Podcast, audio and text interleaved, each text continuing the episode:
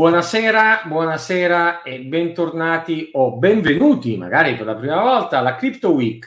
Se è la prima volta, beh, ve ne siete persi centoventiquattro perché questo è il centoventicinquesimo appuntamento, quello della settimana che si conclude con venerdì sette luglio.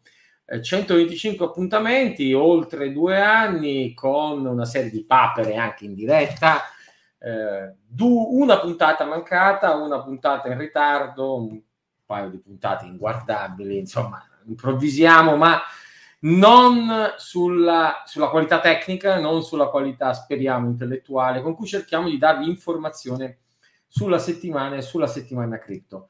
Settimana cripto che riprende dove ci eravamo lasciati.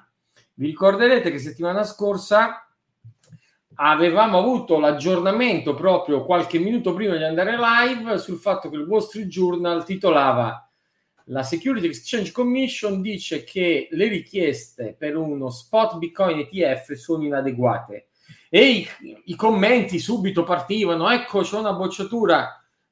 Insomma, non è mai bello darsi ragione da solo, da soli, e darsi le pacche sulle spalle. Però vi avevamo tranquillizzato, vi avevamo detto no, non vi preoccupate, è una richiesta tecnica. Sostanzialmente la Securities Exchange Commission ha indicato eh, il fatto che bisogna chiarire su quale borsa eh, BlackRock e il Nasdaq, che hanno richiesto questi E T F, ma Fidelity e gli altri che hanno chiesto altri E T F, avrebbero vigilato. Bene, hanno risposto tutti, la borsa hanno dichiarato essere Coinbase, e quindi il chiarimento è arrivato, come ce lo racconta CoinDesk, è arrivato soprattutto come ce lo racconta Bloomberg, riprendendo le parole di Larry Fink. E sì, perché Larry Fink non solo chiarisce che l'obiettivo di BlackRock è di rendere semplice ed economico il trading in Bitcoin, ma va oltre. E dice chiaramente che Bitcoin potrebbe rivoluzionare la finanza e che è un hedge, una copertura, una garanzia contro i rischi di inflazione. Oibò, oibò, oibò. Noi lo diciamo da anni, però che adesso lo dica Larry Fink, amministratore delegato di BlackRock, il più grande asset manager mondiale, beh, fa decisamente notizia. Ce ne racconta George Caludis su CoinDesk, chiarendo che BlackRock e il suo amministratore delegato hanno cambiato idea per la spinta dei clienti. Ma quello che Larry Fink ha detto e ha dichiarato è talmente pesante che merita di essere ascoltato con le vostre orecchie, per cui vi linkiamo l'intervista a Fox News disponibile su YouTube, che potete ascoltare. Ascoltare per credere. Ascoltare per credere, voglio dire, anche il sottoscritto alla Crypto Week. Non tanto perché noi diciamo le cose che dice Larry Fink da diversi anni, mentre ricordiamoci che Larry Fink nel eh, duemiladiciassette diceva che Bitcoin era l'indice internazionale del riciclaggio, quindi ha cambiato lungamente di re- idea. Ma anche perché vi dicevamo venerdì scorso alle diciotto, commentando dieci minuti dopo l'apparire della notizia del Wall Street Journal, che forse Bitcoin sarebbe sceso su questa notizia, ma che la notizia non era affidabile. E infatti Bitcoin è rimbalzato. Quindi se avete comprato in quel momento grazie alla nostra rassegna stampa, beh, fatevi una birra in onore della Crypto Week e del sottoscritto. E sì, perché tanto nella, questa settimana stiamo festeggiando un po' tutti. Bitcoin ha fatto l'ottantasette per cento dall'inizio dell'anno, è ai massimi degli ultimi tredici mesi, lo racconta la C N B C, lo racconta Bloomberg. Bloomberg vuole preoccuparci. C'è attenzione che questo rally, che questo mh, eh, in qualche maniera grande ripresa dei corsi è qualcosa che è temporanea, o perlomeno non è sostenuta da una liquidità di trading sufficiente. Beh, certo, va bene. Però, signori, Bitcoin comunque trada, se non venti volte, dieci quindici volte i volumi scambiati da Apple ogni giorno. Quindi, ma di cosa stiamo parlando? Di cosa stiamo parlando? Vabbè, d'accordo, lo sappiamo che però noi Bitcoiner sempre stare schisci, come si dice a Milano, cauti, perché di ragioni di preoccupazioni comunque ce ne sono tante. Come ci racconta Fortune, eh, Binance, e come vi racconto io praticamente tutte le settimane, non se la passa bene. E sì, perché diversi suoi senior executive, diversi suoi dirigenti abbandonano eh, l'azienda, in particolare per esempio i responsabili delle relazioni regolamentari, tanto che Binance fa un'inserzione di lavoro, cerca un responsabile della European Policy, quindi relazione con i regolatori europei. Sì, perché tra schiaffi in Francia, schiaffi in Belgio, schiaffi in Olanda, e c'è una relazione da ricostruire. Quindi se siete lì fuori, cercate lavoro e avete dimestichezza col mondo cripto e dimestichezza col mondo regolamentare tradizionale, potete applicare per Binance. Ricordate che anche Gary Gensler, attuale chairman della Securities Exchange Commission, aveva applicato per collaborare con Binance. Il Wall Street Journal dedica ben due articoli questa settimana. Uno per raccontare la sofferenza di Binance in Europa, ma un altro per raccontare la sofferenza di Binance U S negli Stati Uniti. Cioè sostanzialmente la sua market share, la sua, componen- la sua quota di mercato sta crollando, e ci credo, Binance U S praticamente non può più operare per davvero negli Stati Uniti, ma non può più operare neanche in Europa, non può più operare Binance neanche in Inghilterra, perlomeno non eh, per quello che riguarda i prelievi e i depositi in euro, in sterline, in dollari. Quindi Binance sta diventando una borsa cripto-cripto, e poi in altri posti come appunto l'Olanda e la Francia non potrebbe proprio operare. E quindi, eh, come commenta Bloomberg, Binance opera al di là dei confini cripto, ma non al di sopra della legge. E sì, vi ricorderete che C Z si vantava da sempre di avere un'azienda che non aveva addirittura nessuna sede legale in alcun paese. È evidente che questi nodi dovevano venire al pettine.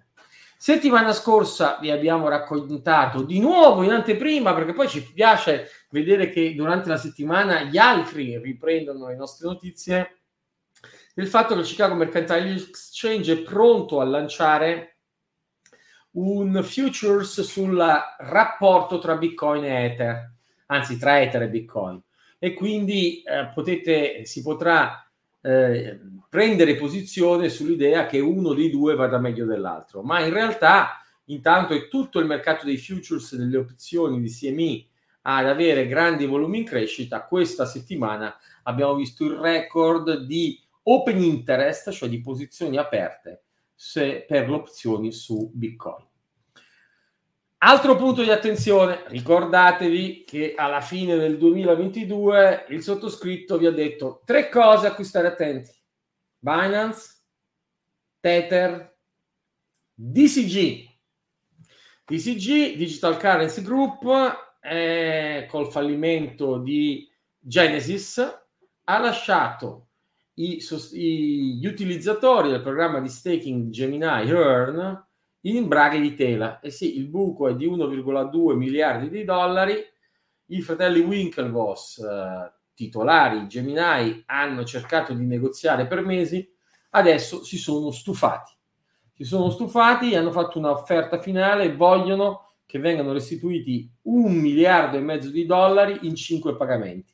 Lo annuncia di fatto Cameron Winklevoss sul suo profilo Twitter, pubblicizzando la lettera aperta che hanno scritto i Winklevoss a Barry Silbert. Andatevela a leggere. Vi ricordo che CheckSig, eh, la Crypto Week, come sempre, vi dà tutti i link alle notizie della settimana. C'è una pagina web dedicata, checksig punto com slash it slash crypto week. Trovate il video, trovate il link ai podcast Spotify e soprattutto i link a tutte le notizie, tipicamente entro il venerdì sera, un'oretta dopo che abbiamo finito questa live, è tutto pronto.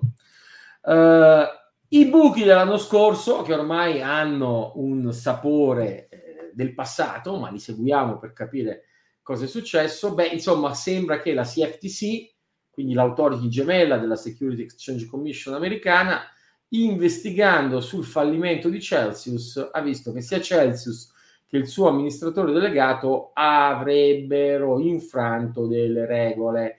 Quindi il fallimento non è un semplice fallimento di un'azienda che, per carità, fa meno utili dei costi che ha e dopo fallisce, no, ma qui ci sarebbero delle regole infrante. Oh, che strano. Un altro articolo che ci aveva incuriosito è l'editoriale di CoinDesk che spiega il crash, sostanzialmente il fallimento delle Bored Ape, delle scimmie annoiate, che ribattezza Broke Ape, Bra- Broke Ape, cioè le scimmie fallite. Peccato che quando va a spiegare le ragioni di questo fallimento porta delle cose che, insomma, eh, parlando di superbia, di orgoglio, eh, di marketing aggressivo, e non dicendo la vera grande cosa, che quelle scimmie annoiate non hanno, non potevano valere nulla, non possono valere nulla, sono delle porcherie inenarrabili. Se vi piacciono scaricatele, gratuita, scaricatele gratuitamente dal web, ma non pensiate che il possesso di un N F T possa valere qualcosa di economicamente significativo. Altri personaggi un po' strani, ma che tutto sommato se la cavano con una notizia positiva. Bitfinex, Bitfinex, un anno fa o poco di più, vi ricorderete, erano stati arrestati eh, quelli che nel duemilasedici avevano rubato settanta milioni di dollari a Bitfinex. Parliamo oggi di roba che vale circa un miliardo e rotti. Bene, avendo arrestato i criminali, pare che eh, recuperino tutto. Poi tutto no, perché è deludente. Per ora la prima tranche hanno recuperato appena appena trecentomila dollari, però la stanno restituendo a chi? Non agli originari debitori, ma vi ricorderete che loro cartolarizzarono il buco, cioè emisero dei token dicendo ognuno di questi token lo redimeremo a un dollaro, rappresentando e dando quindi uno di questi token a ognuno dei debitori. Ovviamente fu una mossa furba, perché quel token sul mercato immediatamente quotava a dieci centesimi, quindi Bitfinex si ricomprò i suoi debiti con uno sconto del novanta, ma come capita a questi pirati simpatici, sia quelli di Bitfinex che di Tether, alla fine non solo si stanno raddrizzando, ma addirittura onorano anche le loro promesse, quindi potrebbero redimere veramente questi token. Mossa furba, ma mossa che, insomma, vabbè, fanno tutti nel mondo della finanza regolare, perché dovremmo criticarlo quando Bitfinex lo fa nel mondo cripto. Bravi! Fortunati quelli di Bitfinex. Eh, tra la serie notizie implausibili che dimostrano la scarsa credibilità di gente che tutti osannano, ma che il sottoscritto non ha mai osannato, Lightning Labs rilascia dei nuovi tool per incrociare Lightning e l'intelligenza artificiale. Ora, Lightning la stanno cercando di portare avanti da sei anni, è un codebase più complesso di Bitcoin, non funziona. Cioè, se funziona, funziona solo perché ci sono degli hub di pagamento centralizzati. I micropagamenti in Bitcoin non interessano a nessuno, perché nessuno paga la pizza o la birra in Bitcoin. I Bitcoin li comprano se li tengono sul Ledger o su CheckSig e sperano che si apprezzi nel tempo. Nessuno paga il cappuccino grattugiando da un'oncia d'oro al mattino, perché mai qualcuno dovrebbe pagare il suo cappuccino spendendo Bitcoin. Una tecnologia quindi che non funziona, che non decolla, che non interessa, e diciamolo quindi chiaramente. Poi, per carità, è un esperimento che ho guardato con grande simpatia, perché ha testato dei confini tecnologici che interessano in generale a Bitcoin.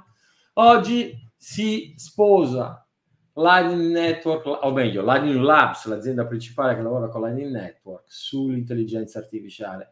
E quando si mischiano le buzzword, signori miei, vuol dire che manca la sostanza. Due articoli invece tecnico, tecnici, uno tecnico, uno tecnicissimo, ve li segnalo perché alla fine qualcuno nell'audience di Crypto Geek c'è sempre. La ricerca di BitMEX, che a noi piace, piace, eh?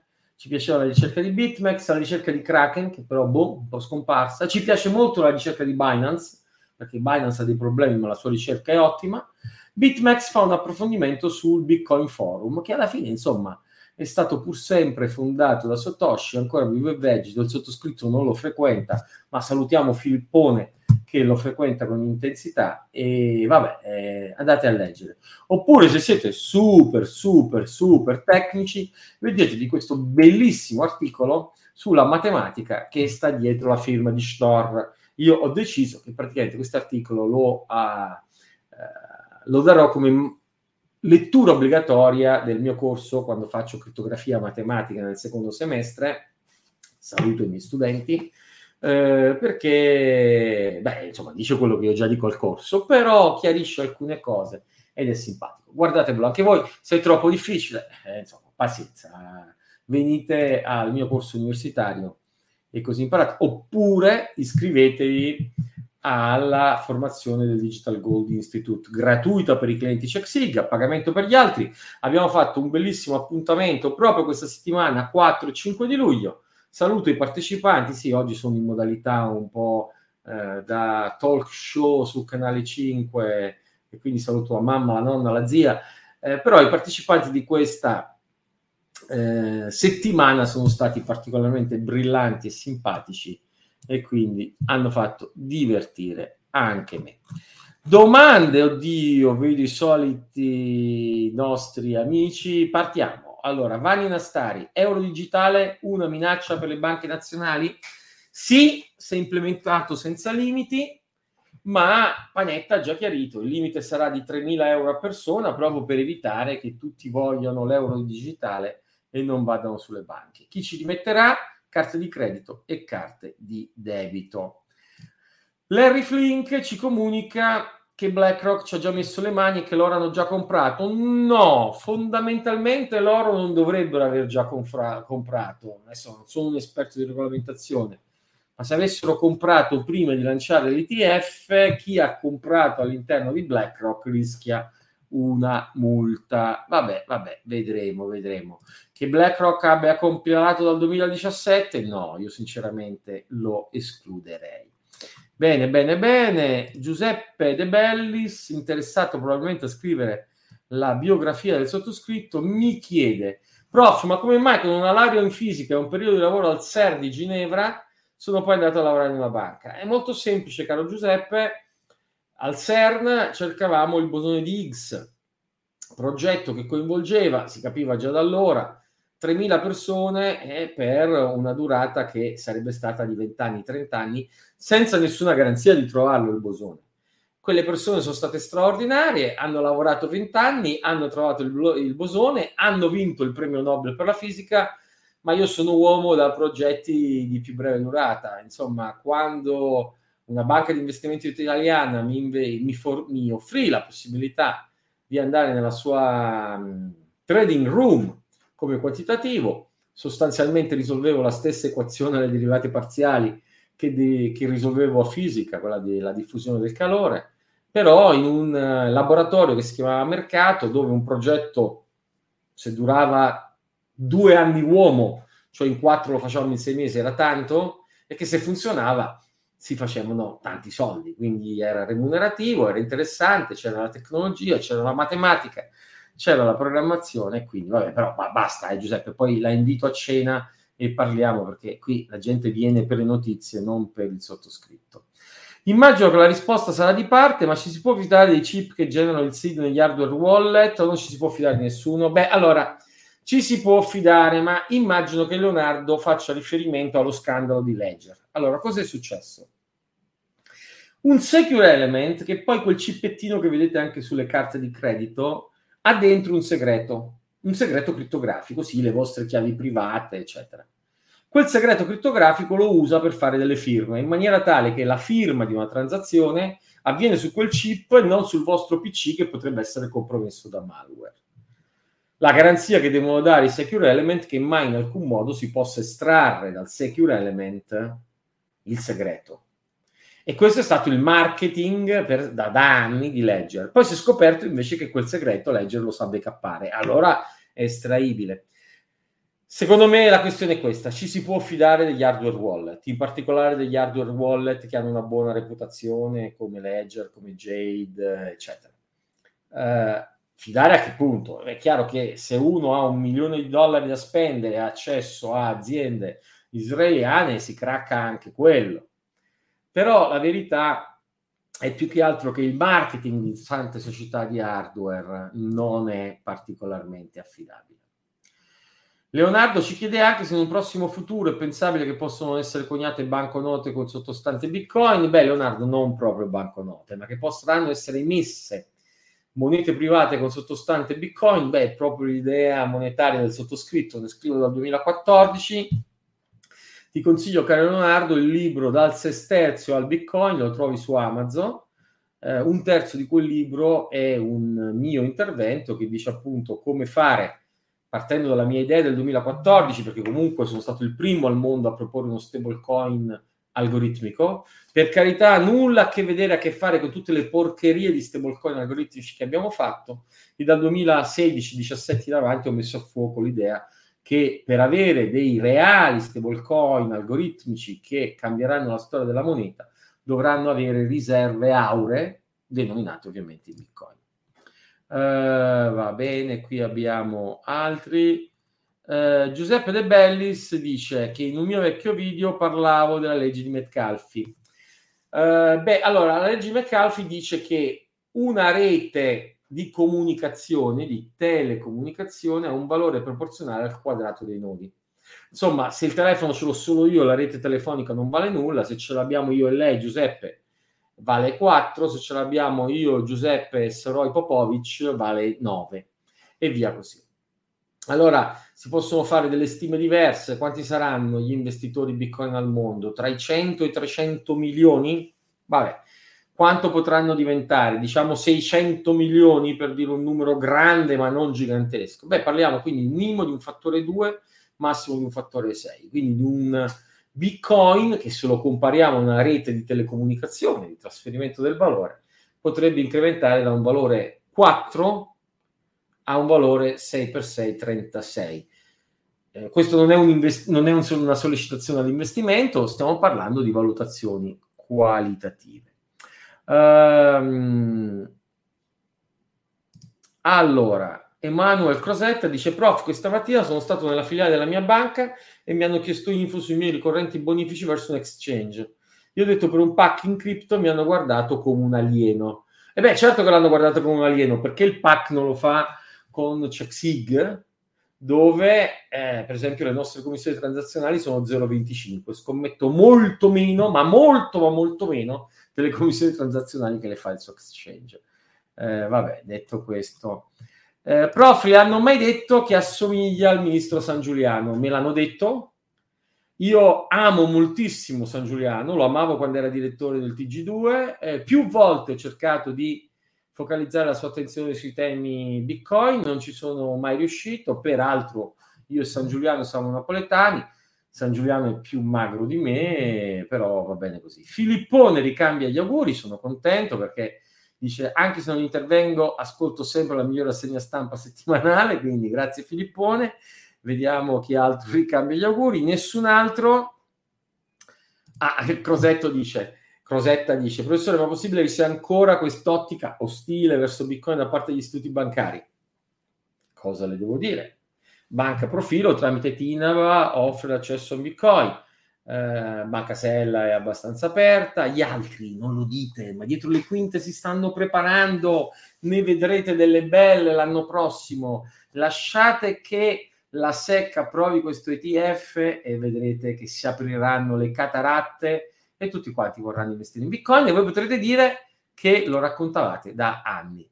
Nel frattempo ci siamo divertiti anche questa settimana insieme, grazie per la fiducia. Io non so come facciate a seguirmi in così tanti, perché sì, vabbè, ventuno in diretta, poi vedo quattrocento di qua, seicento di là, eh, eh, vabbè, speriamo che questo momento informativo vi sia utile. Se è utile, eh, fatemi un favore, fatemi un regalo, eh, forwardatelo, inoltratelo, likeatelo, diffondetelo, parlatene su qualche mailing list. Certo, qualcuno vi insulterà, perché non è che tutti vogliano proprio bene al sottoscritto, però fatelo conoscere per motivarci sempre di più in questo impegno.